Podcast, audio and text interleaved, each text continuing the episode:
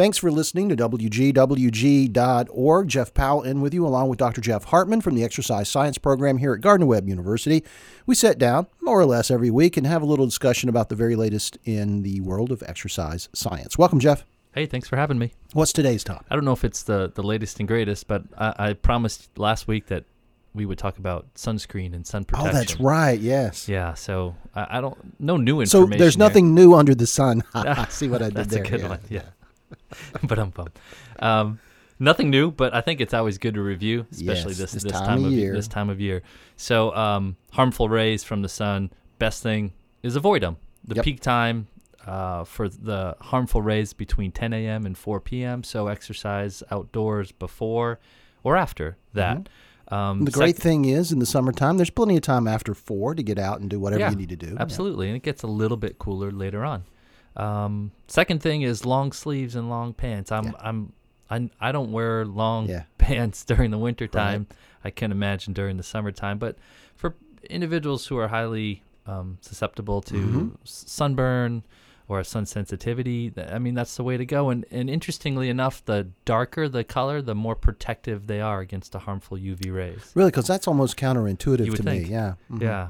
Um, so those are the kind of the keys for avoidance. Now, if you're going to wear sunscreen, there are different types of sunscreen. There's the ones with the, I think the zinc oxide that's immediately touched your skin. They start to protect. Others, which are the vast majority, are the chemical-based protectors, and they take about 30 minutes to absorb into your uh, skin in order to Oh. actually offer protection. So you could already be burnt Yep. if you walk right outside. If you're like me and you slap it on and then you walk out Mhm, the door, by the time you finish, it's just starting to kick in. So yeah, yeah. plan ahead. Give Mhm. yourself about that 30 minutes time from application to when you go out.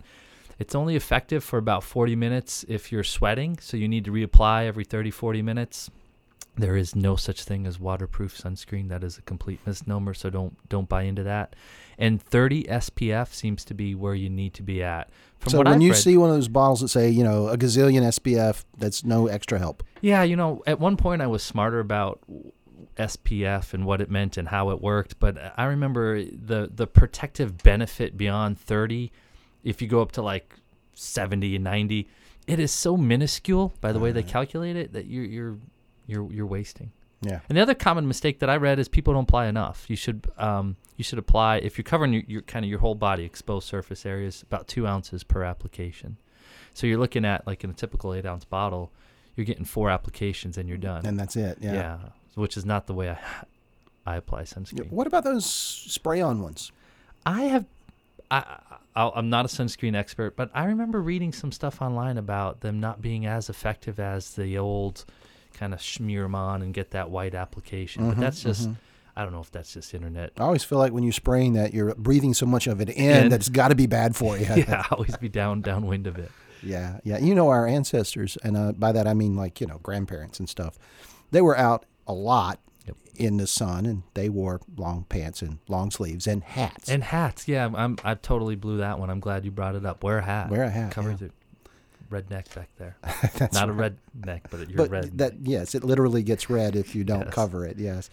Dr. Jeff Hartman from the Exercise Science Program with some good, timely advice for us this morning. If folks want to uh, get in touch, just email us here at the station, and we'll make sure that Dr. Jeff, Dr. Jeff, how about that, gets uh, gets uh, gets the message and gets gets the question. Just email us at info info at wgwg dot org. Until next time, thanks.